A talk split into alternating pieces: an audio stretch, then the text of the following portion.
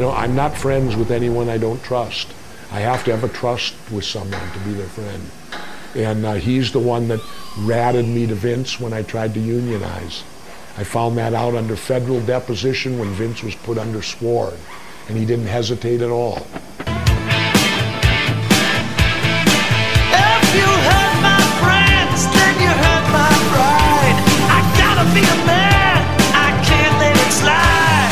Bischoff and uh, Hogan, they don't, the only thing Hulk Hogan ever knew was how to make Hulk Hogan. He doesn't know anything to even tell him. He's got no zero to offer. And uh, Hogan was pretty limited. The only thing he knew how to do was this and a leg drop.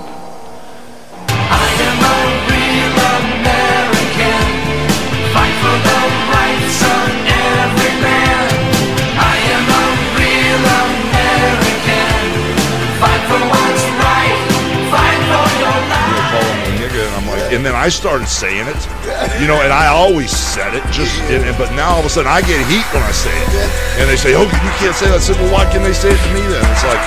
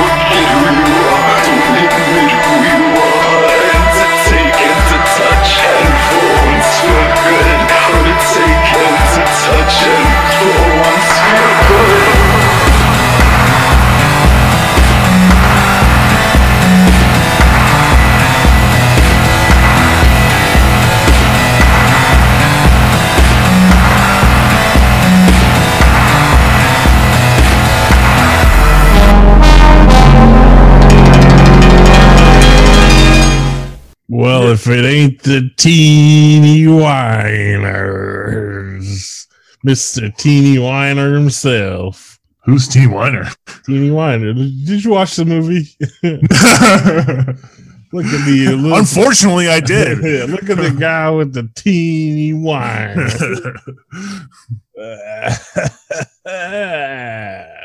This is VHS Cult. I am Vincent Kyle McMahon, and this is unbelievable. and I'm Sean Macho Man McDonald. Can you dig it? Oh, I got a I got a Macho Man pitch. unbelievable. Sit down there. Uh, one second there, Vince. Yeah. Oh, hold on. Bonesaw is ready. There we go. All right. Secret agent Macho Man. Oh yeah. The Macho Man flying all over the world, seeing beautiful ladies. Oh yeah. I like my martini out of sensational Sherry's high heel. Damn, that's hot. It's gonna make a billion. This should have been a Macho Man movie. Oh, for 100%. He's way more charismatic than Hulk Hogan. Hulk Hogan's such Hulk a fucking. Hulk Hogan's just a big guy. That's what He's he- such a fucking going for him. weirdo. Everything about him is so weird. I can't believe Like- he's been a I, I'm gonna make a Twitter post um, about his, the fucking fashion sense he has in this movie when, when I launch this podcast. Because what the fuck is he wearing? I love his uh, business uh, rip outfit, uh, black and red one. I gotta go do some business. Let me put on my business gear. this is no how you know I'm serious, brother. So he's serving a major looks in this film. Uh, the scene where he's at the uh, I don't know orphan party, and he's in that blue and white super tight getup, like white boots and a white weightlifting belt and shit. That's I'm wearing that for Halloween, guaranteed. oh no. I'm gonna rip him. He'll rip him. I, I, the, the funniest thing to me um, is that they somehow came up with a worse name for him than Hulk Hogan. Yeah, rip, the rip, ripper. He's a ripper. You rip Give him, rip. Give him the rip. Give him the rip. It's ripping Randy. Whoa. Unbelievable. Uh, real quick, thighs. before we get into this classic American film we watched, have you noticed that it seems like Marvel fans think that The Irishman is the only non-Marvel movie that's been released in the last decade. I'm not. I don't really pay attention much to um outs to movie podcasts outside of or movie uh internet shit in general outside of Oh, our okay. little niche. So I have Mhm. no clue. But sure, yeah, anytime I see someone make a complaint about a Marvel product, the someone's response is always like, "Eh, "Well, you sat through The Irishman, huh?" Martin Scorsese, the only director that's outside of Marvel, and Irishman, the only film that's been made not by Marvel. wait, wait till they found out I sat through Lawrence of Arabia. that was a mistake. Was it Kyle? It should My man's beautiful um, blue eyes. Spartacus instead. I've seen Spartacus too. Should have watched Assassination of Jesse James instead. oh, you know what? I've still not seen that movie. Yeah, my favorite movie of all time. You jerk. The wow wow. Well, I know you've seen my favorite movie of all time because I watched it with you a hundred times. What is That's right, it? Transformers the movie. Oh, Transformers movie's pretty good. I'm regressing. Party good. Yeah, the, that's part of the canon lifestyle. Is re- mean, Constant regression. it's Arrested Development. I only like baby shit now, just like uh, most of my generation. But I, I I like different baby shit instead of Marvel baby shit. Transformer. Still not, Not the. Michael Bay shit. No, none of that Michael Bay bullshit. Classic Bumble, shit. Bumblebee was pretty good though. Bumble Beef. I never actually ended up watching Bumble Beef. Maybe I'll watch it someday. Yeah, if you're bored, it's not a bad movie. I just know that the Blitzwing is the antagonist, but he doesn't have the gold chain. oh well, I mean, Blitzwing is the antagonist, but he's like red and he looks like Starscream. Yeah. Well, I mean, yeah, but you know the coolest part of Blitzwing's original design is it looks like he's wearing a gold chain all the time. I just remember him from what was it? Uh, the episode where him and Astrotrain take over, and Astro Hmm. Train makes like a series of uh, AI controlled trains that he controls, yeah. and then Blitzwing just takes over a like a football stadium. The coolest thing about the original Transformers is like anything could happen. You know what I mean? Just like in uh, No Holds Barred, where um anything can I happen. think nothing happens, but in No nothing does. It's one of those films where it's a series of loose events are all tied together, leading up to um the final showdown. it sucks. with Debo. No ring.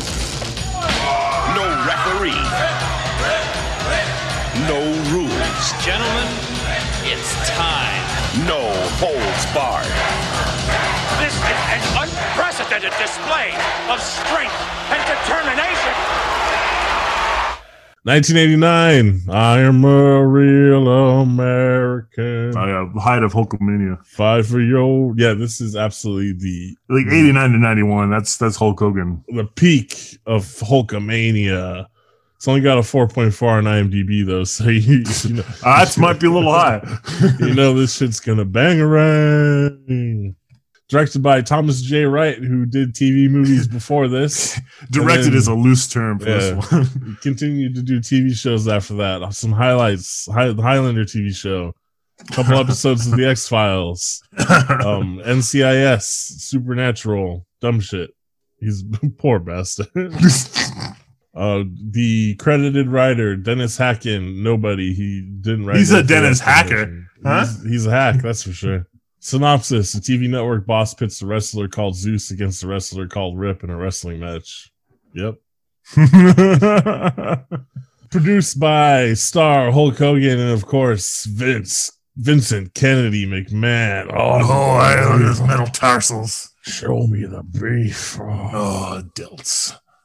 When the first draft of the script was turned in, Hogan and McMahon disapproved of it, so they checked into a hotel and stayed up for 72 hours rewriting the script together.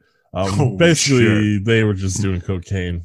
they were just doing cocaine, probably lifting weights, and they maybe tossed out a few uh, lines of dialogue. All right, listen, Hulkster, what about if the opening scene is in slow motion and you just grunt a lot?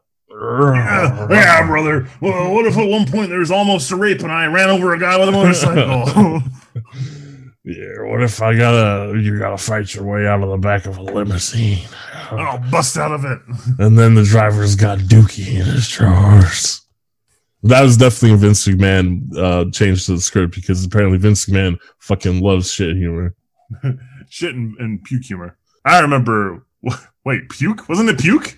The Darren Drozdov? Hmm? The wrestler who was called Puke. Yeah, That's correct. yeah, yeah. It was Puke, and then he got power bombed by D'Lo Green, uh, permanently quadriplegic. So, Wow, that's uh, sudden twist to the, Yep. the story about puke. that's wrestling for you. Uh, later on, when the movie was mentioned on an episode of Monday Night Raw during the Monday Night Wars, which of course Hulk Hogan was wrestling for WCW at the time, Jim Ross quipped that the movie had done so poorly that it should have been called No Profit Allowed. Obviously, That's a line fed by from Vince McMahon, 100. percent which is funny. He's in the it. backyard, the, the t- in the background talking. I know it. Well, no, yeah, Vince McMahon's in everyone's ear when they're doing their broadcasting shit. It's to take a dig at Hulk Hogan, but um, Vince McMahon, you're also responsible for the shit movie. I find it hard to. This movie did not cost a lot to make. He definitely turned a profit. It might have been small. oh no, they he definitely made money off of this movie. Hell yeah, that's why he kept trying to re-perpetuate it on the actual WWF. Right. I definitely remember uh, Debo fighting Hulk Hogan in, in a cage match at one point. Well, there's three matches. There's uh, two tag matches, which uh, Hogan and Beaver versus Macho Man and Zeus. And Ooh, brother. Eventually, they uh, did a, a solo pay per view where Hulkster fought uh, Zeus in a steel cage match. All of them did terrible because uh, Zeus couldn't uh, couldn't wrestle, and yeah, also Beefer and Hogan couldn't wrestle. I, I mean, of the three, Hogan, Hogan might be the best wrestler, but it is narrow. yeah, it's Macho Man. We need Macho Man. I need you to get out there and carry the goddamn match. Too bad. Too bad. All right, let's Macho go. Man needs a super agent, Macho Dragon. Oh yeah. Oh yeah. Yeah, three minutes, you and me, Hogan. Be a man, Hogan. You little baby bitch, Hogan. Um, let's go over the Hulkster's uh, rise to prominence leading up to this point in 1989. There's a lot of details that I forgot about in his early career that uh, I just want to bring up because it's it's just funny shit. Hulk, like, I mean, Hulk Hogan, I can't believe this man exists. To be honest, That's like every wrestler. yeah. Well, I mean, at least like The Rock makes sense because he seems like a normal human being, and um, you know, he seems like a real person. Every other like famous wrestler is like, I, I don't get it. Like John Cena, fucking like Hulk Hogan. It, it, the shit that flies and is considered cool in wrestling, it to me seems completely untranslatable to like the mainstream. but somehow it happens. You So- describe Randy Orton. Yeah, like, my thinking is like, you know, deep down inside, we're all fucking carny punches at heart, aren't we? Deep down inside, everyone wants to shit in someone's handbag. All right, born Terry Baloney. Terry Baloney. Again, it's professional. That's not the correct pronunciation, but I'm gonna let it fly. Well, it's Terry Bollea, but we're calling him Terry Baloney. Started wrestling career in 1977. Of course, did not gain worldwide recognition until after signing the WWF in 1983. There, his persona as heroic All-American helped usher in the 1980s professional wrestling boom, where he headlined the first nine editions of WWF's flagship annual event, WrestleMania. But how did he get there, huh? How did he get to that WrestleMania where he's slamming Andre the Giant, even though he'd already slammed Andre the Giant before? I don't know how did he get there. He was born in Georgia.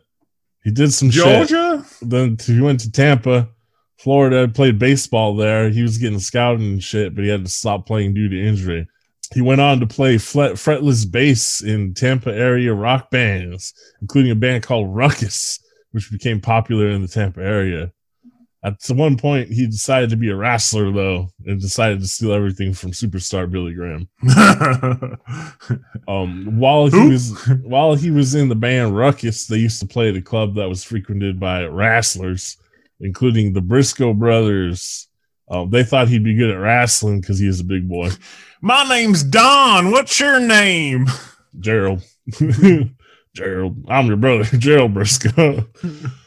Uh, they brought him into Championship Wrestling Florida. He was apparently trained by Hiro Matsuda. I didn't know that. Oh, I did know that. I actually read Hulk Hogan's biography at one point. I read his and, and Mick Foley's. Did he talk about? Oh, I'm not a racist. i me and the brothers get No, along no, no. bro." That that hadn't come out yet. oh, okay.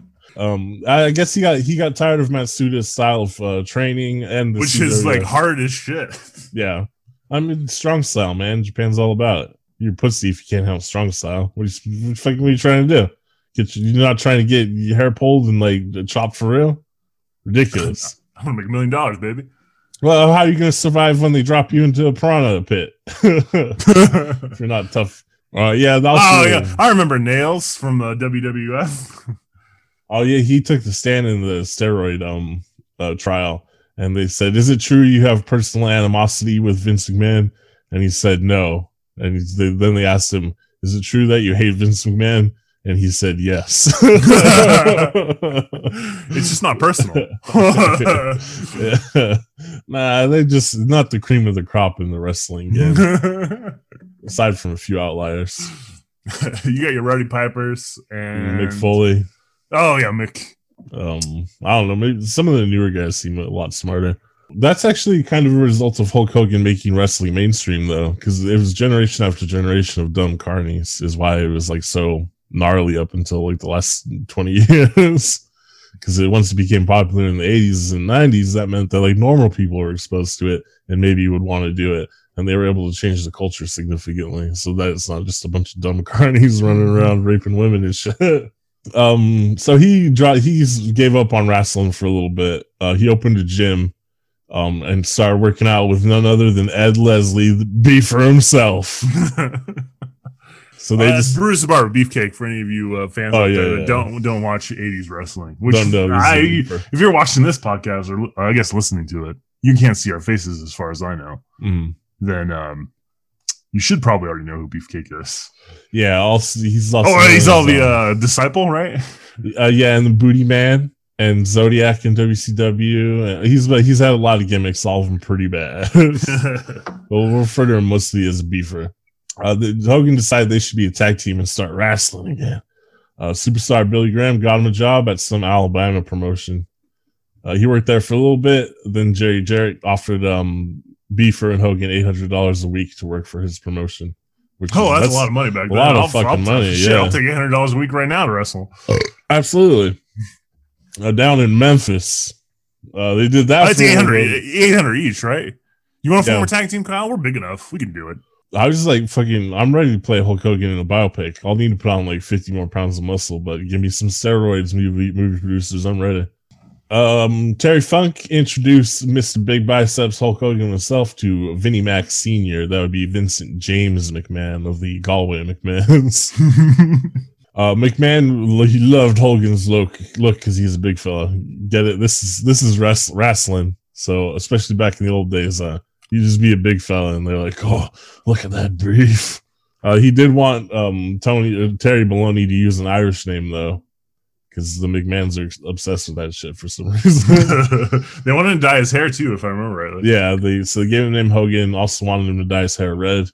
Uh, Hogan claims his hair was already beginning to fall out, which yeah, probably. so he refused to dye. I mean, the thing is though, it fell out to a point and then just stopped. He's just piebald, you know what I mean? That's what happens to like a lot of men. Also, I mean, like dyeing his hair is not going to make it last any longer, uh, one way or the other, you know? well, this is like 1981 yeah, science. It's like you're just going bald, man. That's all there is to it. Uh, he didn't want to though, so he said, "I'll be blonde Irish," which I, they exist, I guess. He made his first appearance at Madison Square Garden, defeating Ted DiBiase, the billion million dollar man. yeah, he'd have to be a um, billion dollar man now, wouldn't yeah, that give you'd have to be a billionaire now. You'd have to be like the Amazon man, basically play Jeff Bezos. Bezos. oh man, do I got a gimmick for you as a tag team? uh, he defeated him with a bear hug because he didn't have a signature leg drop yet. Uh, then he did a series of matches with none other than the Duck Arse himself, Bob Backlund. From uh, the, the the series of matches for the WWF Heavyweight Championship, Bob Backlund was like the um he would I, he's like the transitional champion from uh like legitimate shit to from like McMahon Senior to uh, Yeah. McMahon Junior, basically. Yeah. And then he started a feud, the first big feud with none other than Andre the Giant, which culminated in a match with Andre at Shea Stadium in August 1980, where Hulk Hogan did slam Andre. And even though it's wrestling, so they just make bullshit up. The and, well, no one saw it. Those doesn't count. whoever's at Shea Stadium, probably our parents I don't think they're going to Shea Stadium. to watch I don't remember. I don't remember mom and dad really being into wrestling. Uh, Dad talked about seeing it down like San Mateo and stuff when it yeah, I mean in the that's like that's like kind of thing. Like, oh, I, my friends are we're gonna have some beers and see wrestling. I do that right now, but that's that's different. Mhm. Yeah, the- I do. I also I do remember like Uncle Jim and Aunt Pat talking about watching like Jerry Lawler on uh TV. Yeah, Memphis. Yeah, but like, it was, this was back when it was still territorial days. So, you know, territorial days. You weren't seeing like WWF didn't exist as it existed yet. No, that was also. WWWF. hmm Um, Hogan gets sent to Japan for a while because uh, he doesn't know how to wrestle. Go throw chairs at Japanese people. yeah. Uh, Japanese wrestling fans nicknamed him Ichiban, which is you know number one, the greatest, basically, because they're just like, "Whoa, shit, that's a big, He- that's that's a giant man. that's a big gaijin right there." Uh, Hogan and Antonio Inoki uh, worked as partners in Japan, winning the Madison Square Garden Tag League tournament two years in a row in '82 and '83. He then went on to film his scene for Rocky Three. Uh, he did this against Thunderlips. did this against McMahon Senior's wishes. Right, he was like fired for like a, a day. yeah, so Hogan went to American Wrestling Association, which was owned by Verne Gagne. Uh, he did a couple years there doing cocaine and steroids, and then went back to WWF. Now that Vince McMahon, uh, Vincent Kennedy McMahon, was in charge. Oh my god! This is when, Look at uh, his triceps. yeah. So Vince is he's got plans to expand the territory into a nationwide promotion, and he He's got plans to destroy everyone else. Yeah. He handpicked Hogan to be the company's showpiece attraction due to his charisma and name recognition. Boom, Hulkamania begins. Got WrestleManias. What about me over here? Huh? Super secret agent Macho Man Dragon 00317. Huh? Rock and roll wrestling, mega powers. Uh, he betrays Jesse Ventura to McMahon when Jesse wanted to unionize the wrestlers. He's using his clout backstage to help his friends like Beefer and fuck over better wrestlers. All the great Hulkster stuff. That's the real Hulkamania. That's fucking just wrestling in general. Hogan is absolutely the worst offender of that shit. Like I love Hulk Hogan uh, specifically because in the he's representative of what like his character is what the mainstream thinks of wrestling, right? And then um his, the real him is absolutely the pinnacle of what wrestling is. well, it's actually kind of like the, what we talked about John Wayne, right? The uh, the character he portrayed on screen is not the person he was. well, the character he plays on screen is an American hero, and then in real life he's the real version of an American. That's the same thing with Hogan, where he's an American hero, and then in real life he's a shitty capitalist, disloyal, racist piece of shit. He's not disloyal. He dragged beef around forever. Well, until he did. Uh, until he didn't, yeah. Finally, it's 89, and it's time for No Holds Barred. Hulk Hogan is also big old sweaty cocaine dick racist, so keep that in mind.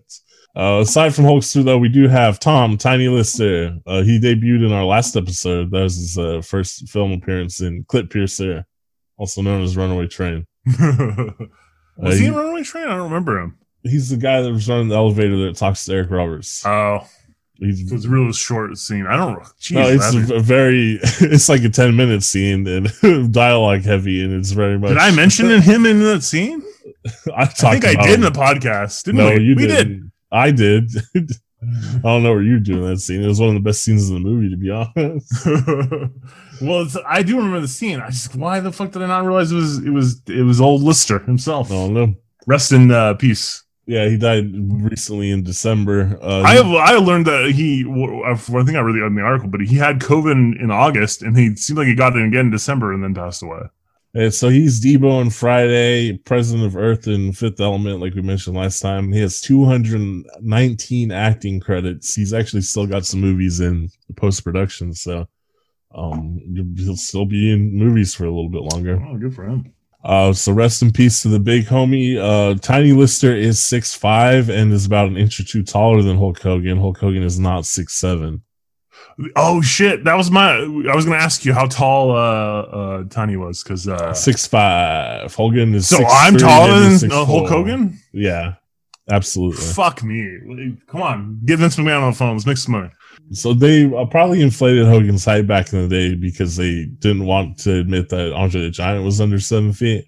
Um, but then they just kept doing it. Like uh, you'll even hear like shoot interviews with like Scott Hall where he's like inflating Hogan's height, but I think he's doing that to protect his gimmick too, because it's like oh, because Scott Hall's not six. Yeah. Cause if- either or whatever. yeah, 'cause- himself as. yeah, because if Hogan's actually like six three or six four, that means Scott Hall's like six five maybe, you know.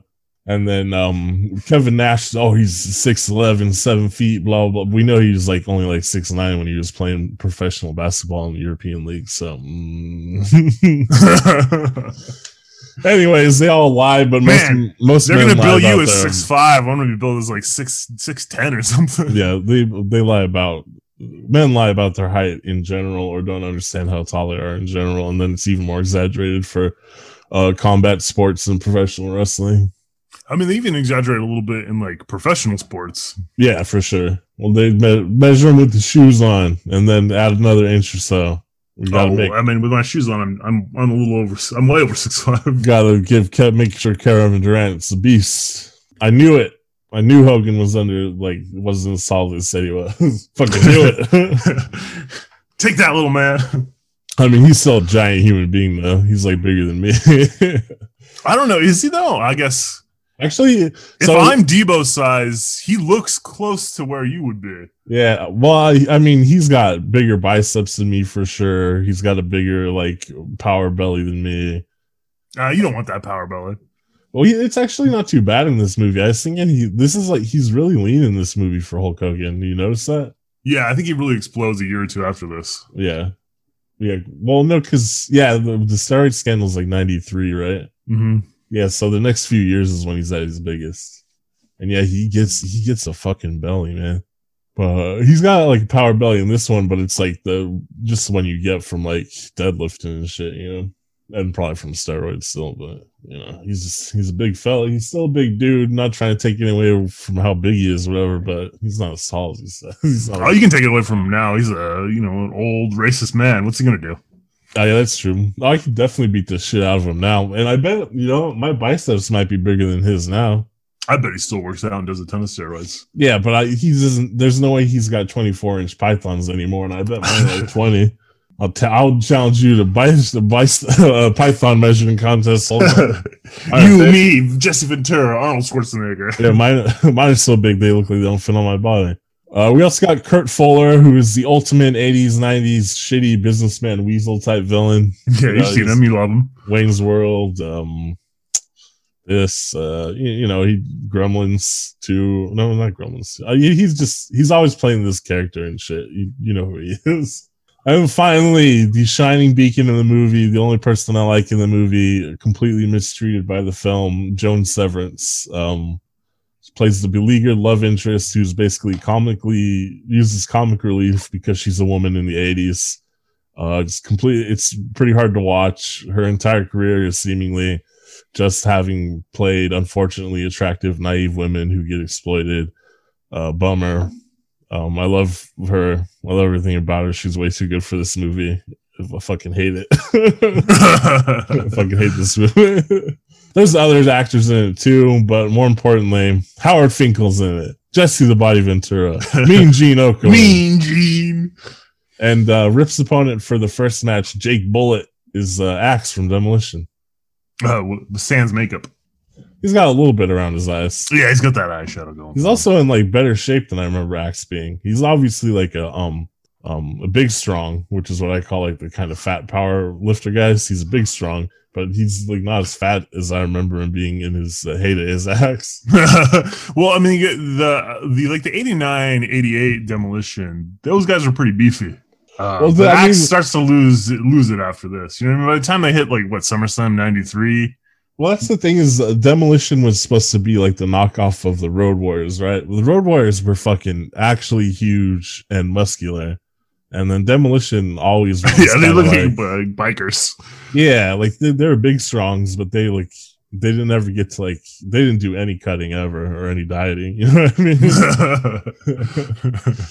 Smash is it was called Smash because he smashed all those hamburgers. yeah, they the, the- exactly like they were probably eating like six thousand calorie garbage every day, and then hitting the gym every other day to do some dips. You know what I mean? And then even like Animal sometimes would like let himself get blown out. It was mostly Hawk who was like insane steroid man and insane. Insane. about That's everything. insane. And then um, a very young and unknown Marcus Buff Bagwell can also be seen as an extra in several scenes. I Buff couldn't find him. I couldn't find him. The whole movie I was trying to find him. I couldn't find him. Nah, I didn't see Buff the stuff. He probably is like not buff or looks like Buff Bagwell yet. You know what I mean? Because he would have been pretty young. Maybe he plays Randy. Randy. Randy. Buff. Ah, you can do it, Rip. Come on, Rip.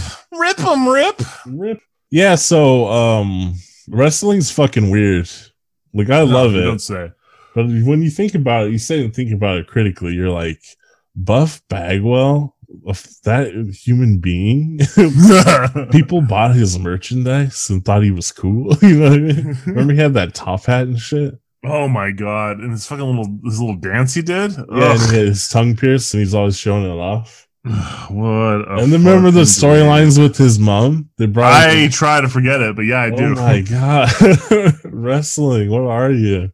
Uh it's the height of camp though, which is what's great about it. But unfortunately, this film does not have any of the joyful camp of wrestling. Yeah, that was like they really try to strip it down and make it seem legitimate, which is to- not. it just comes it becomes like one of the worst Cannon action movies I've seen.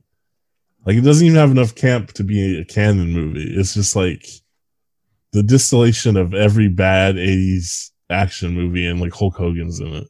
Uh, over the top was more exciting. Or the top's fucking 10 times the movie this film is. fucking Stallone's crazy, but at least the man has some charisma, you know what I mean? crazy because Hulk Hogan made his whole career off of charisma, right? But he's just a fucking charisma vacuum in this movie. yeah, well, I, I don't, there's a different kind of charisma you can you can bring to you know, professional wrestling. Yeah. You know, it's like a, it's over the top Mhm. and it doesn't quite work for Anywhere an else? hour and a half. You know, well, uh, what you so opening scene, um, Hulk slow mo roaring. It's ADR too, so it makes it even weirder. What do you? it's just my favorite part is the uh, spit dripping off. And then there's uh, ADR of him coming to the ring too, where he's like, "Rip him, gonna rip him, rip him up, get that man and rip him." he just keeps talking about ripping him. oh man, rip that booty hole. Yeah, it's badly ADR, so it, it makes it. This is this is really the only time we see, or he- we don't even really see him that much, but we hear Mean Gene and Jesse the Body. Oh yeah, this is the only time they show up. Uh, we get to see Jesse. Uh, see Mean Gene too, Mean but Gene you, you can only can remember Jesse because of his outfit. he's got fucking like a gold chainmail head skirt on. so fucking Jesse Ventura rules, man. uh, Randy's uh, the beefer in the film, so just imagine Randy is the beefer. You'll get the idea of Ed Leslie. I'm the beefer. Uh, did you notice uh, he tightens his headband only to throw it off before getting in the ring? Thought that was a nice touch. Uh, the uh, axes, you know, Ed Bullet or whatever they call him, his special move is the big sleeper that no one escapes. So he's got him the sleeper hold. I like that even in um this fake wrestling movie. They're like, you know, we got to work in a lot of rest holds. Hogan and and Axe can't go for that long. yeah, those would be like the two guys who couldn't because like Smash was the demolition guy that did like all the work, and then Hulk Hogan, um, not known for his cardio. or his uh or his ring work really. No, Al- Although somehow he managed to drag Ultimate Warrior to a decent match. uh, Ultimate Warrior just has so much energy uh, from cocaine and Hulk Hogan too. uh, you'll notice Hulk Hogan as Rip uh, did the double axe handle as his special move, not the uh, people's leg drop. Apparently, that was Hogan's finisher when he was in Japan too. Was uh, running double axe handle. That's like the lamest fucking finisher in the world. The leg drop's lame as shit too. yeah, but at least it you know there's some energy behind it. I guess. Part of me really loves the old finishers in um, wrestling for the simplicity of it, but there was only a few wrestlers who were good enough to really sell that shit, right? Like Jake the Snake with the DDT, Oh yeah. Macho Man with the elbow drop. There's ones that were like fucking, or Curt Hennig with the perfect plex, you know, like shit that was like, oh, this is fucking badass. Fucking leg drop, big boot to the face. uh, I am gonna gorilla press you and then do a splash. the splashes look good. He would get quite a lot of air. And the gorilla press is impressive when he would do it to certain guys, but like he couldn't do it to Hogan or the big boss man. Oh no, he did. He, he he definitely gorilla press Hogan in, the, Really? in the WrestleMania six. Yeah, I don't know if he did it after that, but That's fucking insane when you think because Hogan Yeah, weighs around 300 pounds. Yeah, around three hundred probably. I Over mean, he's probably 300. billed three hundred. Yeah, I bet he weighs like two eighty. No, if he's like, if he's not six seven, I can't imagine he's over three hundred pounds. all right. So if he's six three and in The most I ever got to was it was like three twenty. yeah, but uh, muscle weighs quiet. muscle's way denser than fat, and Hulk Hogan is fucking dense with muscle. You know what I mean? It's like when he's at his biggest in like 1990, he's absolutely over 300 pounds. All right, Guarantee fair it. In this movie, I bet he's like 280. Um, after this uh, wonderful display of uh, two gladiators in the ring doing real gladiatorial work, real the real height of American culture. These gladiators. Uh, we cut to uh, Mr. Fuller or whatever, um, or Mr. Brell. The actor's name is Fuller. Uh, he I, he says he needs wrestling to save the network. I'm guessing this is also Vince McMahon did most of the writing for, the network part. for like all the like media uh, executive shit because it's like we got we Hulk Hogan or Rip we need him. It's the only thing that'll keep the network afloat. And he's like, yeah, this is the real cutthroat shark world that I'm used to. Yeah, you know, when the, I, I'm in there with the, the head of uh, USA Network, and he's like, "Come on, Vince, we need you to take the Raw from one hour to three hours. Come on, do it." yeah, but he's he's talking. We got to get that jock ass versus the sweat hog, and he tells the lady to take a leak. One of the worst scenes in the movie. Anytime they have any of these boardroom, like entertainment media scenes in this film, it's just it's the worst. I It's just uh, Vince McMahon power fantasy. Come. well, come no, I'm screen. the thing is, I bet this is exactly how Vince McMahon acts in situations like that and shit. You know what I mean? Where he's just yelling at people because he's, ah, wrestling's the most important shit to ever be on TV. I'm the most important man. I'm friends with Donald Trump. Oh, Oh, give me a steak roll up with ketchup. yeah, doesn't know what a fucking burrito is. Oh yeah, this is where we see um Rip's everyday business gear. We got the do rag, um, red and black tights, red and black shirt, a weightlifting belt, and this is immediately when I saw him, I was like, "This is such a weird looking jock ass dude. How is he famous? How am I watching this movie?" uh, so he has a meeting with um our villain because wrestling's the most important shit to ever be on TV. You get it? His big news, Rip. He's he's as big as Hulkamania. It's Ripomania, Rippermania. ripping, rip. It's riptastic. They're ripping them. They're ripping and riding, riding and ripping. Yep, this is the things he's- that Dallon spits. he's almost as famous as um the Jack the Ripper, the man who ushered in the 20th century. Hmm. Yeah. Rich, uh, I'm, I've got Ripper. I've got Rippermania. Can't stop, you're, uh, you're killing prostitutes. I can't Oh. stop ripping them. Hmm. He does. Uh, he offers him some juice, but I notice he neglected to offer him any Icopro, the official protein drink of the WWF.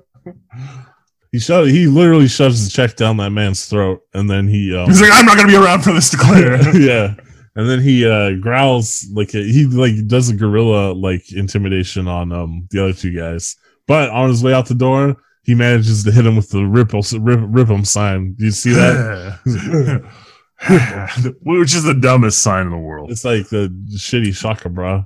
Well, little does he know that his driver is also in league with Brell because everyone somehow the, everything in this film is his Brell's machinations. Yeah, even the other studio executive that works at the network that that he works for is somehow in league with bro. thumb. yeah, and the, his love interest, the journalist or the uh, she's not a journalist, she's his, Yeah, that's the one. That's the one I'm talking about. Oh, She's yeah, the yeah. executive of the TV station that he works for. So somehow she got all the way up.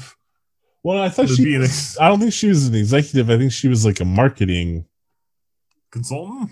You, I, well, I don't Ah, know. even- none Who of it makes sense. Yeah, like well, who? It's not adequately explained, really.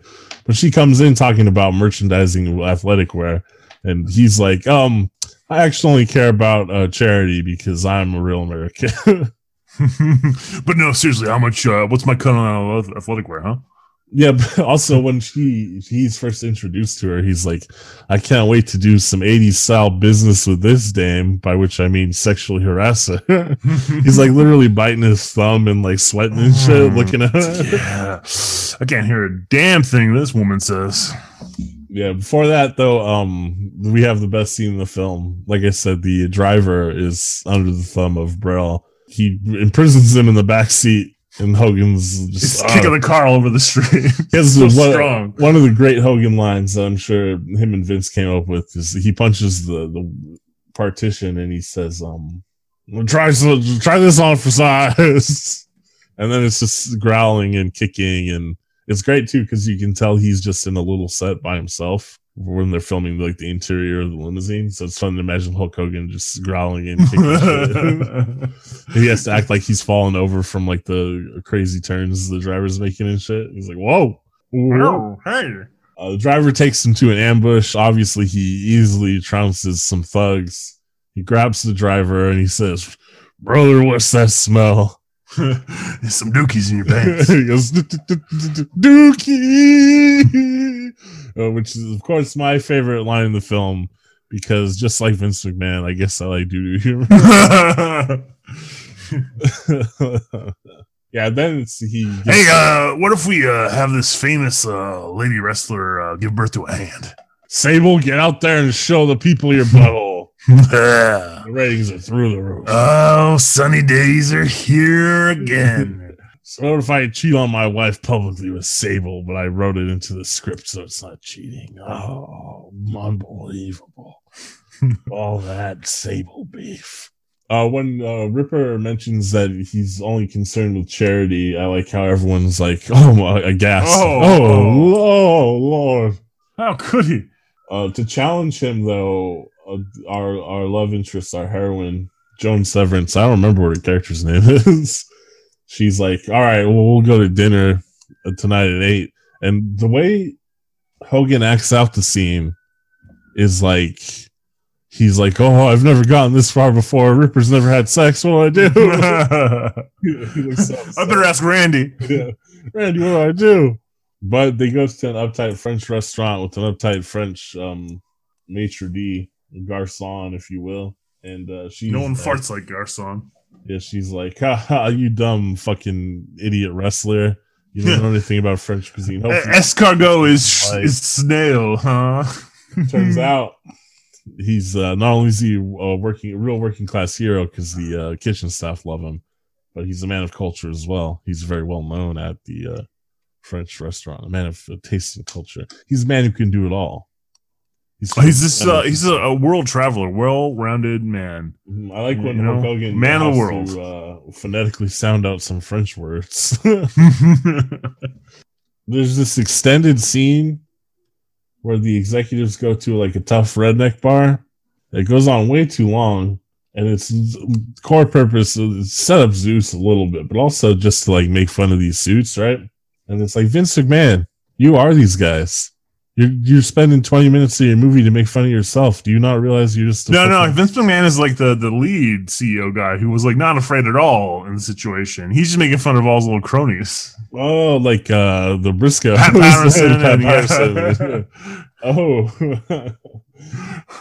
yeah. Well, I mean, obviously that's what his thought is, right? It's like, oh, I'm I'm I've- I lift weights and I'm I'm a tough guy too. But it's like, no, you're you're a tiny wiener man too.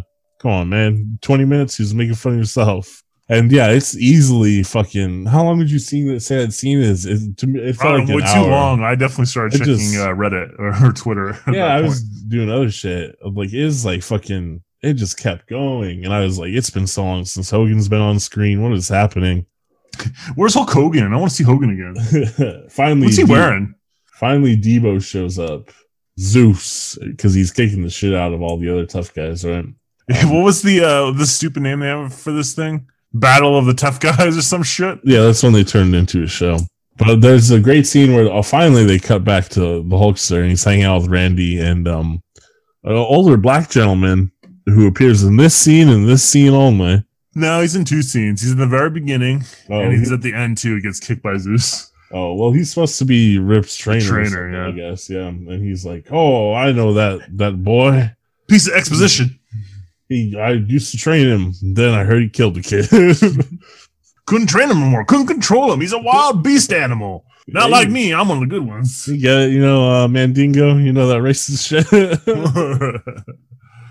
yeah, you get it. You get it. He killed the kid. Uh, Zeus is still wearing his um prison uniform too. Did you notice that? Not for long. He's gonna get a cool belt Yeah. and a unibrow. I think he starts off with a unibrow, I believe, and he even has disease shaved into his head.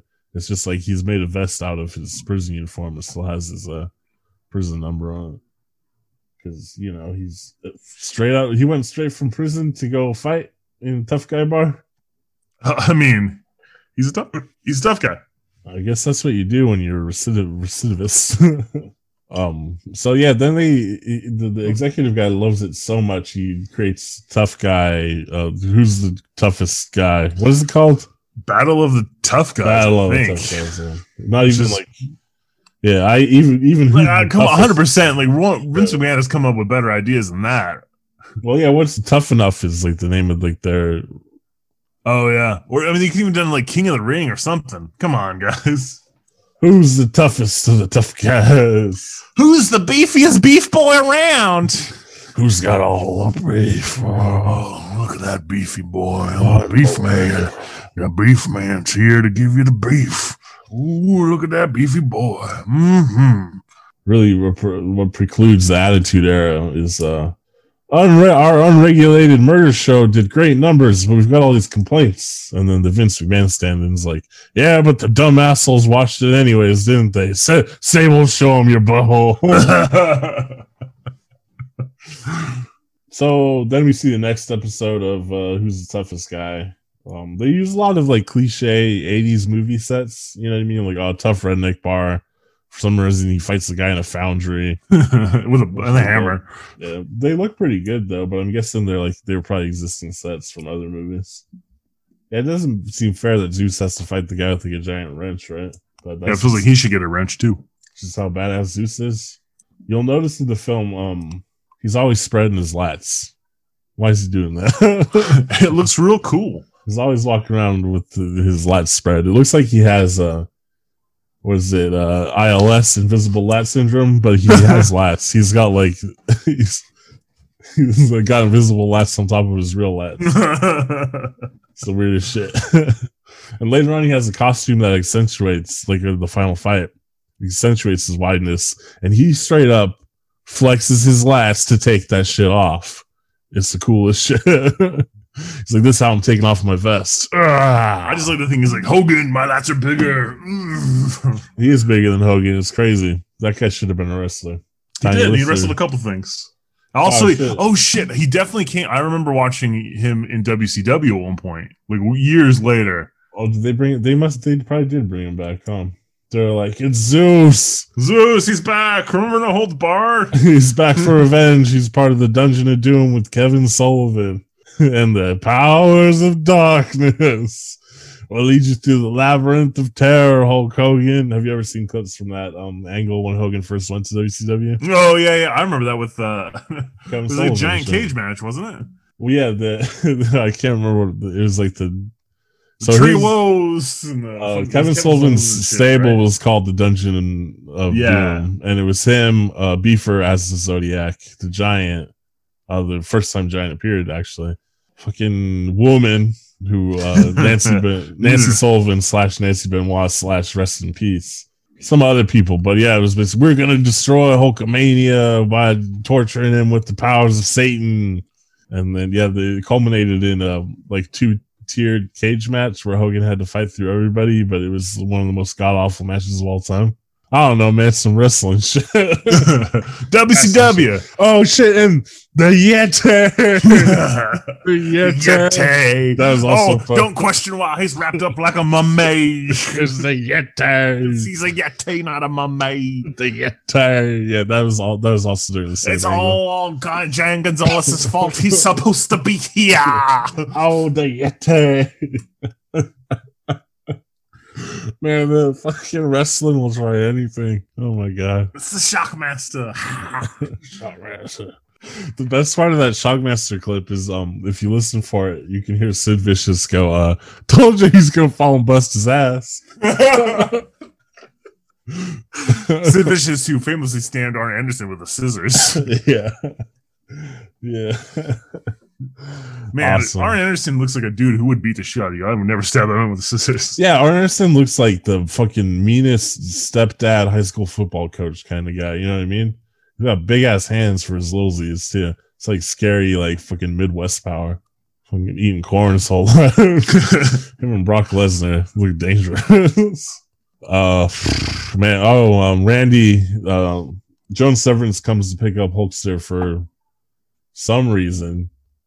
Yeah, Randy gets to meet her, and he's like, "You got a nice grip." And Hulk Hogan's thinking, "Well, what about that Hmm. pussy grip?" He goes, um, "Gotta have them ribs and pussy too." Uh, I would like to have a doctor remove one of your ribs and baste it with uh, A&W root beer style barbecue sauce and eat it. I was talking about Obama, and you made it weird. no, I didn't. Armie Hammer did. you ever seen Obama's greatest speech? It's Which from- one? He's really. It's actually he's very young, and he's reading the excerpt, an excerpt from a book. But uh, the clip Oh. that everyone passes around is "Gotta have them ribs, pussy too, pussy too." It's just great to hear it in Obama's voice. You know, great stuff, great stuff. So they go back to Ripper's hometown or some shit, and he like staged a robbery to look tough in front of Joan Severance. I think that's what I got out of it, right? He's like, first, he's like, here, check out my ex uh, girlfriend. She's black, so you, I'm not a racist. See, uh huh. And then, oh shit, these guys are gonna rob the uh, diner. I'll take care of it. I'm pretty impressive, huh? huh? And then, oh, whoops, uh, they uh, only got one room and it's a single bed. Oh, Yeah, that's the funniest thing to me. Is like we're on a trip funded by this huge TV executive, yeah. And uh, you're my marketing manager, where the fuck she is. But hey, only only only one room and one bed, huh? Weird. Yeah, I can't afford it. well, we find out it was a setup by Brell to seduce him specifically, but she chickened out. Um, if anyone still has the the film available to them, I uh, I uh, implore you to go back and rewatch the scene where he's beating up the um guys in the diner. Uh, I'll do my rendition of the song that I heard in the background now. It was the soundtrack is awful. The catch up on my blue jeans, boy, dang man, getting ready, get some radio bitches coming over to now. It's the redneck party. Oh, these what do. Hey, Is I think that was it. only to be topped by the final song at the very end. Oh, it's no hose bar. Yeah, the Yeah. very generic pop rock ballad. and so they only got one bed. Um, Hogan sets up a, a sitcom scenario, right? He creates a little fortress. he does this because, if you'll recall, Rip has never had sex. He's actually terrified of this woman. my my whole life has been uh, uh biceps. I only lift weights. My life is lifting weights, and, and that's it. Icopro. I don't know how to love a woman. I only know how to love the weights because iron never lies. But he's also thinking, what about that pussy grip? Um, she does come out of the bathroom in not a nightgown, Yeah, But, um, underwear. I don't know. I fucking dig it. That's a cool ass look. It is, but uh, I'll tell you right now, that's uncomfortable as shit to sleep in. Oh, yeah. I know there's no no woman actually wants to sleep in that shit. Like fucking well yeah because she's basically wearing a bra and it's like um no as soon as you get home from out in public you're not wearing a bra based on every girl i've had a relationship. Yeah, no, essentially correct. yeah like the, the bra is anytime Bras are no fun from not wear a bra you're not wearing a bra and i get it because i basically have sworn off ever wearing underwear again I actually don't remember the last time I wore underwear. yeah it's it's bef- around it was before the pandemic started and it was after the pandemic started it was definitely like this is no underwear zone I think I had a I had a job interview um in like June of last year. I think I wore underwear then, but then before that, I couldn't tell you either. I was like, um, the last time I put on clothes, I was like, I guess I should put on underwear, but then I was like, unless, and I just put my pants on over the basketball shorts that I was already wearing. And I was like, well, all right, well, I see we're ready dunt, to go. dunt, dunt.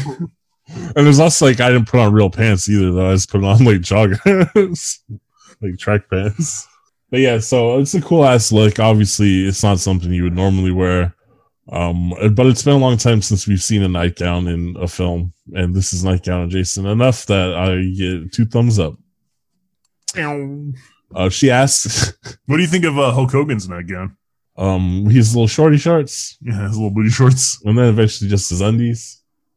Um, this is all right. I mean, that's like Hulk Hogan's in pretty good shape in this movie. Normally, I like don't find Hulk Hogan's body like aesthetically pleasing at all. You know what I mean? It's just so ridiculous and like Big. overinflated. But like he looks not normal in this by any means, but like more normal than usual. It's like, yeah, I guess that's just like a big, strong guy. But normally he just like all my memories of him and all his wrestling matches and shit. He just so fucking insane. He just looks bloated and inflated. It's so weird. Not like my man Rick Rude, probably the greatest wrestling body of all time. Uh, Ravishing fucking- Rick Rude. I think you should give him his full title. man, fucking cut up. Oh, you dumb couch potato eating fuck faces out there, look at me and wonder what your woman dreams of. that is his whole gimmick too, right? Is like you guys all suck. I can take your your women, right? And like Rick Rude was our mom's favorite wrestler, so I think that shit was real. but mom- mom just has to think for a mustache. Mustache guys, yeah, talked about this mustache guys, yeah, Mustaches and cool voices. Rick Rude had a cool voice too. yeah. Uh, You're right. That is what it is because Sam Elliott, Billy Dee, Rick Rude. Rick Rude, um, one of the Bee Gees. I don't know. There you go. one of the Gibbs from Australia. Oh, that's another thing Australia has. Remember, they, we got they got Akadaka, kangaroos, Bee Gees, Bee Gees. Bee Gees. Um, I- honestly, uh, Bee Gees definitely more famous than Akadaka. I don't know if they're more famous, but I like them more than Akadaka. Bee Gees have some good songs. Listeners are like, "What fucking disco shit?" First of all, there's a lot of disco songs that are not bad at all. Um, disco's actually pretty cool if you look into it. And Bee Gees did much more than disco, and they're fucking pumping out hit after hit like in a weekend. So fuck Akadaka. It's all about the Bee Gees. The Brothers Gibb. So she asks the Hulkster to turn off the light. Um, I only include this specific uh, element of the scene because um, he goes, "You got it," and then makes creepy fucking eye contact and with the he's like staring down the barrel of the camera and with a weird grin. This Hulk Hogan, this fucking weirdo. This man is so fucking weird. and then I imagined, you know, the recording of him where he I'm races up to a point. And Oh. then we're this and we're that. You know, he's like in bed with his friend's wife. Yeah. I was just like, oh, what to be a fly on that wall. I don't think you need to be. You were there. well, no, I mean to like visually see it. No, Like, oh, no, God. you don't. Mm, nah, Hogan's such a weird guy. you don't need to constantly dream that. Bubba the Love Sponge's wife, what would she look like? You probably Google it. I'm not going to. You Yeah. can. Um, then we have some more sitcom shit, right? He's doing uh push-ups on the edge of the bed uh for uh to get the angle so he can get his tees burning. And she's like, "What's going on?" And he's like, "Ah, don't worry about me." Ha ha ha ha. Then he breaks the bed. Yeah, and then he breaks the bed and he's like, "Mm, "And that pussy grips." But she's like, "Ah, you son of a bitch!" And he's like, "Fuck you, you frigid bitch! I'm being polite. I haven't raped you once tonight." break down those walls. then we find out it's because she actually has feelings for him and doesn't want to seduce him illegitimately because it's Mr. Brell's secret plan. And I was like, this is interesting because the character in the film is being exploited in much the same way the actress Joan Severance is being exploited for the film. I know we've watched a lot of uh, exploitation and blah blah blah shit where like obviously like the progress of women isn't like the the, the uh, it's zenith in a lot of these films, right? Mhm. But a lot of the time, it's like the women are on board, everyone's kind of having fun. The whole thing's just kind of a piss up, anyways. You know what I mean? It's like not whatever. But there's something about this movie where it's like probably because I know it's Hulk Hogan and Vince McMahon, right? It's just like this is like fucking greasy shit. You know what I mean? Yeah, well, I mean, 100 percent because you know the uh, dirty carnival bullshit that goes on behind the scenes in WWF. Yeah. And so it just seems so much grosser when it's yeah, everything weird. about it is just like, oh, what? And it's like, even though like to be fair, like the um the the movie industry in the eighties is not that much different from like WWF. No, I it's just like the um I guess because this movie is it commits the ultimate sin first of being boring. Oh my god, in an hour and a half it seems Yeah. like four hours. And I would rather like- watch Lawrence of Arabia. It doesn't it's not campy in a fun way, it's just corny. It's not fun at all. It's and it, I feel like everyone in the movie who isn't Hulk Hogan is like fucking at the un, under the barrel of a gun to be in it. You know what I mean? So it's like everyone around was being exploited to be in the movie anyway. So it's just the sh- shit she has to do in the movie is just like, ugh. But anyways, uh, Zeus kills Randy, right? Yeah, he's dead. For sure. Well, there's like the orphan party where um, Rip has his best outfit on. I'm absolutely wearing that for Halloween.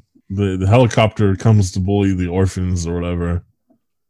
Uh, and then after that, uh, the Zeus challenges Hulk's there, but he he doesn't say anything. So then um, everyone starts clowning on him. the Mr. Bro's like, he's a bitch. He declined the challenge. He didn't say anything. You a bitch. Hey, you a bitch. Just kick your ass. You a bitch. Ooh, who you rip now? I'm gonna rip Yeah. you. He's one of those dudes like um he's hiding up behind Zeus, right? He's like the, the little guy in the skinhead gang that has the biggest mouth, you know? Well, Yeah. basically because at this point I was like, oh shit, there's like 40 minutes left of this movie. Yeah. Where are we going with this? Oh, yeah. So um at this point I was like, this movie sucks. Uh so I went and um shaved, smoked a cigarette, um, went about my business, checked out my phone. Um, I was basically done with the movie. Uh, turns out though, um, so uh, Rip gets tricked by a projector and smashes through a window. Uh, Randy's alive uh, in a wheelchair. Joan Severance is kidnapped. There's some 80s shit. Um, big fight happens. Zeus spreads his lats to take off his entrance gear. Hulk Hogan confirmed not six seven because he's about an inch or two shorter than uh, Lister. Pop back in for the final fight. It's god awful and almost as boring as everything else in the film. It really is just terribly choreographed. It's Your wrestlers, you can't make it more interesting than this. It's all tests of strength, um, bullshit. Zeus dominates, of course. So Rip has to rally back like Hogan. It's basically every the storyline of every Hogan match, anyways. Um, kind of rocky shit, except for Rip is a murderer, right? Because he fucking kills him, throws him down in the ring and kills him. is he technically dead at the end of the movie? It's hard for me to judge. to I don't know. They have like blood come out of his ears or something. I mean, the TV executive definitely executes himself because he's afraid Yeah, of, yeah. of Rip, of old Rip. Him. Yeah, he's, he's afraid he's about to get ripped. He's afraid of Rip and the return of the ADR growls. And then um final shot of the film, he does the shocker bro to the camera again, freeze frame, bad 80s generic pop rock anthem. And we're holds barred. baby, we're out the door. We seen it. We, there's no holds barred. Um, I absolutely hated this movie. Oh man, not me. I'm gonna watch it again tonight. No, this is the worst kind of 80s jock ass corniness. Absolutely no fun. Commits the ultimate sin of being boring. Um, it's like not- barely anything redeeming about it except for like the Hulk Hogan's fashion. Hulk Hogan. Just Hulk Hogan as a spectacle of a human being. Like, what? How did this happen? Who? How do they allow this man to interact with regular people? yeah, it's honestly I like don't get it. Even when I was a kid, I was not a Hulk, I was not a little Hulkster. I was a fan of the Macho Man, Jake the Snake. So it's now as an adult and having like even more refined tastes, not to refine as in better, but more specific to myself. It's like this fucking weird motherfucker. he was like, can you imagine if like there was people that were like sexually attracted to him? You know what I mean? the weirdest Kyle, shit. Kyle, there's a lot of people that are sexually attracted. I bet he got lots of pussy out there. That's so crazy to me. He's such a weird looking dude. He's not Makes like all kinds. he's not like Shawn Michaels or fucking Big Daddy Cool Diesel. You know what I mean? At least they're like handsome dudes. This he's fucking he looks weird, man. he's fucking weird looking dude. What's with the mustache and the crazy eyes? He's got crazy eyes. the critics agreed though uh, that it wasn't a good movie. It, widely panned, ten percent on Rotten Tomatoes. Uh, Oddly enough, Roger Ebert called it the greatest movie of 1989. Nope, in his 1999 or 1991 review of Suburban Commando, a much better Hulk Hogan film, uh, Robert J. Ebert recalled that despite the fact that Hulk Hogan's public image is often aimed at children, his first film, No Holds Barred, was surprisingly violent, sexist, and blood soaked. And not in the fun way. Because that's what we were all looking for. That's what I'm looking for in 80s film. Violent, sexist, blood soaked, but like fun. But like we're having fun because we're making a movie. You know what I mean? It's a movie. It's fun. Not this one. It's deadly serious. The how important wrestling is to TV and um Jones. That's like the only thing that really matters in the entire plot is the, yeah, it's to t- show wrestling how TV. important wrestling is to TV. Yeah. Like all the other stuff falls away. Like Randy is just not really in it. His fucking trainer. Why is he like, fucking? Why is Randy in the fucking movie? it's like uh, for motivation or something. I don't know. And and like the the shit with um, his love interest is just all pointless. She gets kidnapped at one point. Yeah, 80 shit. Yeah, it's all just the how important wrestling is to TV and how important Hulk Hogan is. You know what I mean? It's like absolutely that 72 hour cocaine writing session in the hotel was just Vince and Hulk like, yeah, and m- make it so I'm awesome, and uh, you write something so you're awesome too. Unbelievable. They had like the equivalent of a UN meeting to determine how important wrestling was. It Turns out really important. Yeah, the most important thing you think of. Siskel agreed. He remarked simply that No Holds Barred is utterly lacking in the campy quality of the World Wrestling Federation's telecasts, which is like, yeah, they stripped away anything that made wrestling fun. yeah, make it weird. make him fight like Suburban Commando. Make him fight the Undertaker, who's a space bounty hunter before um filmed before he debuted as the Undertaker. In fact. Yes, correct. In, uh, in fact, he was under contract with the WWF at that time. Vince McMahon recommended him for it, and he said, "Don't worry, we can work it into an angle in in WWF. Maybe you can like feud with Hulk Hogan as like a I don't know, like a space bounty hunter or some shit." Vince McMahon famously has no real ideas. yeah, but well, luckily they went with the uh, much more realistic undead Undertaker, undead zombie from uh, fucking Death Valley, Arizona. I mean, it worked for him for many years, and he's like, you know what? I'm gonna ride a motorcycle instead. somehow the, absolutely the longest running most successful gimmick of any wrestler of all time and when you stop and think about it you're like this is the stupidest shit i've ever heard People love zombies. Yeah, that's, that's basically all it was. yeah he's all yeah he also did the american badass um and then Lame. uh, That's lame. Late career One of the, the longest running and most successful gimmicks to one of the lamest gimmicks. yeah but then he went back to dead man and late career taker's like kind of just a mix of um dead man and being I'm old now. I don't give a shit. Yeah. and then he wrestled Bill Goldberg, and it was fucking embarrassing. After he'd already retired, and it was like, come on, man. Fucking Bill Goldberg. but then he came back for WrestleMania, and he wrestled the AJ Styles in a pre-recorded, interesting experiment of wrestling. I won't say it was good. It was interesting. it's something different. yeah, they tried something, but yeah, hopefully he's retired for real for now. no, the Undertaker just. He's That's the thing with wrestlers old, is right? they- not. That's the problem with wrestlers. is They just keep coming back and ruining their legacy. You know, they'll have like the perfect like. Well, I mean, it's the problem is that none of these guys really make mm, like uh, retirement money. You know what I mean? They don't Oh, ever save. Undertaker. Undertaker is rich as fuck. Oh, is it? I don't know about the finances, but Yeah, no. that's usually why most of these guys come back. That's like why Terry Funk kept coming back. Undertaker did come back for the huge payday at the Saudi Arabia one with Bill Goldberg, which was embarrassing.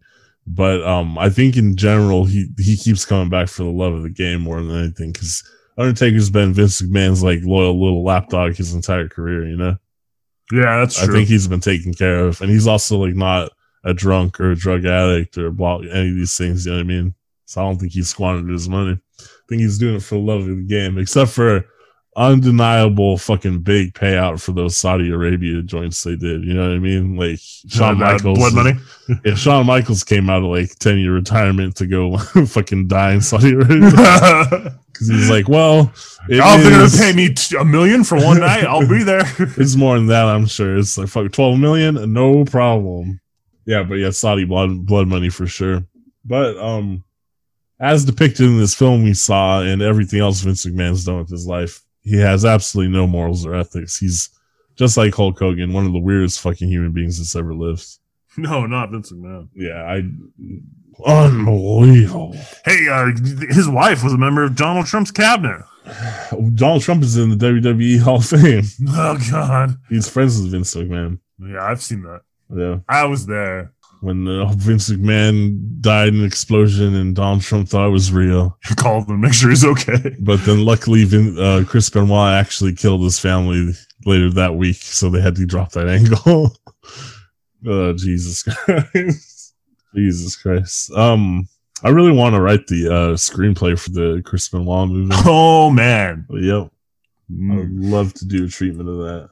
Actually, I would prefer to do um like a Eddie Guerrero biopic because he's like one of the coolest wrestlers of all time, and not it still I has don't know. I a feel like I was tragic gonna do a biopic but- for a wrestler. It would be one of the older guys. Eddie Guerrero. No, I mean even older than that, like Dino Bravo. Oh, Hector Guerrero. Oh, there you go. oh, I see. but definitely one of the Guerreros. No, I, would, I would definitely want to do it about um a luchador. That's like way more interesting than the American shit. Maybe a Japanese wrestler too. I just the culture around wrestling in Mexico and Japan is way more interesting than the American shit. uh, that's true. Well, that's no holds barred. I love wrestling, but it's the worst, and it has some of the worst people in it. It Except was for made by Vince McMahon, so yeah, Jesse Ventura is the best. He he should have ran for president. aliens did it. He- he's not that big of a weirdo. Eh, His- I know, but he's just more like more. maybe Bigfoot's real. Ah, not the guy I necessarily want running for president. but hey, we had Donald Trump, so how much worse can it be? I mean, big deal. He thinks Bigfoot might be real. I think Bigfoot could be real. I don't know. I'm fine with it. At least he wanted to unionize back in the day. You know what I mean? It's for the people, for the workers. Uh, Jesse, will the Yeti be in the The, union? Yeti. No. Was um, next week we're gonna watch uh, Streets of Fire. Oh, those streets, they're on fire. Yeah, basically when I think of Streets of Fire, I just think of um 80s saxophone music. That's like my memory of it. So hopefully it's just explosions and saxophones. now you mention it, that's that's what I think of too. Yeah, I mean it's got Willem Dafoe and Diane Lane in it before either of them are like huge stars, so that, that's cool. And Diane Lane, what a babe. Hell yeah. Like Diane Lane, what a babe. Willem Dafoe, what a Well, babe. Yeah, big dick. big dick Willem, we call him in the industry. The industry of watching. Lars von Trier movies. the industry of just being weird. That is my industry, and brother, business is booming. Speaking of um, the industry of being weird, um, uh, Canon, basically. Oh. um, K-pop, it's not very sexual. No. K- Korean culture in general, like from the movies and TV shows I watch, does seem a little bit like uh what's what I'm looking for here? Repress? Yes. I don't think it's as bad as Japan by any means, but um, they're you know cultural neighbor. However, they're I guess they're- I would say just say sexless. You know what I mean? Like it's not it's there, but it's like really subtle. Well, they're the the height of um or the the peak of Korean film. Well, I I guess the peak of Korean film is right now thanks to um Bong Joon Ho and Parasite. There's a huge interest in Korean film, but in the mid to early teens, 2000s, Korean film was very like limit pushing as far as like sexuality and violence, and it seems to have like pulled back from that. Maybe maybe they're undergoing like um conservative cultural shift like we are too. But um yeah, that's that's uh, that's my only uh thought about um recently about the amount of Korean culture I've been consuming is they're not very sexual. I like it to be a little bit more erotic if you could if you could you could swing it for me. Um, yeah, I mean, I want my juices to flow, huh? pop music to me is at its best when it's um, it's extremely like sexual. Oh, sucking on my titties, like Mhm. you're calling me, wanting me. It doesn't always have to be that extreme, but like it's fun when it is. I don't know. Maybe I don't know enough about K-pop yet. There's probably artists that are like, um, Well, that's just like. I would say most pop songs in America. Although recently they've gotten a little bit more sexual, but for the most part, Mhm. pop music in America is It's pretty is, is pretty sexless. saccharine. Yeah, you got to true. go outside of the mainstream to find like a pop style song that is sexy. That's true. Very true. Also, a lot of it's not very good. So at least K-pop's got that beat. Um, rest in peace, Sophie. All of her wonderful, amazing production work has really led to a boom in some really good outsider pop music. Started to make it to the mainstream, but like the amount of K-pop I've been listening to late lately, I think like the current style of K-pop has a lot to do with Sophie's work she was doing in like 2014, 15, 16. I think pop music in general owes a lot to what she did. So that sucks. Rest in peace. Been thinking about that since yesterday. I guess that's enough rambling for this episode, huh? What's this podcast about? Movies or some shit? yeah, that's what we tell people. yeah. Next week, uh, or not next week, but next episode, Streets of Fire. Two weeks, Streets of Two Fire. weeks, Streets of Fire. Please go to VHSKVLT.com, VHSCult.com. We have two podcasts in addition to this one that's sort of about movies. We have one that's sort of about current events or just whatever we want to talk about. talking about. Uh, last two weeks has been a lot of cryptid talk. Well, yeah, I'll, I like spooky shit. Uh, You can you'll learn more about QAnon by listening to that podcast, basically about the QAnon lifestyle as it as it develops. It's still in its uh, nucleus phase, I'd say, right? It's the infancy of it, at least.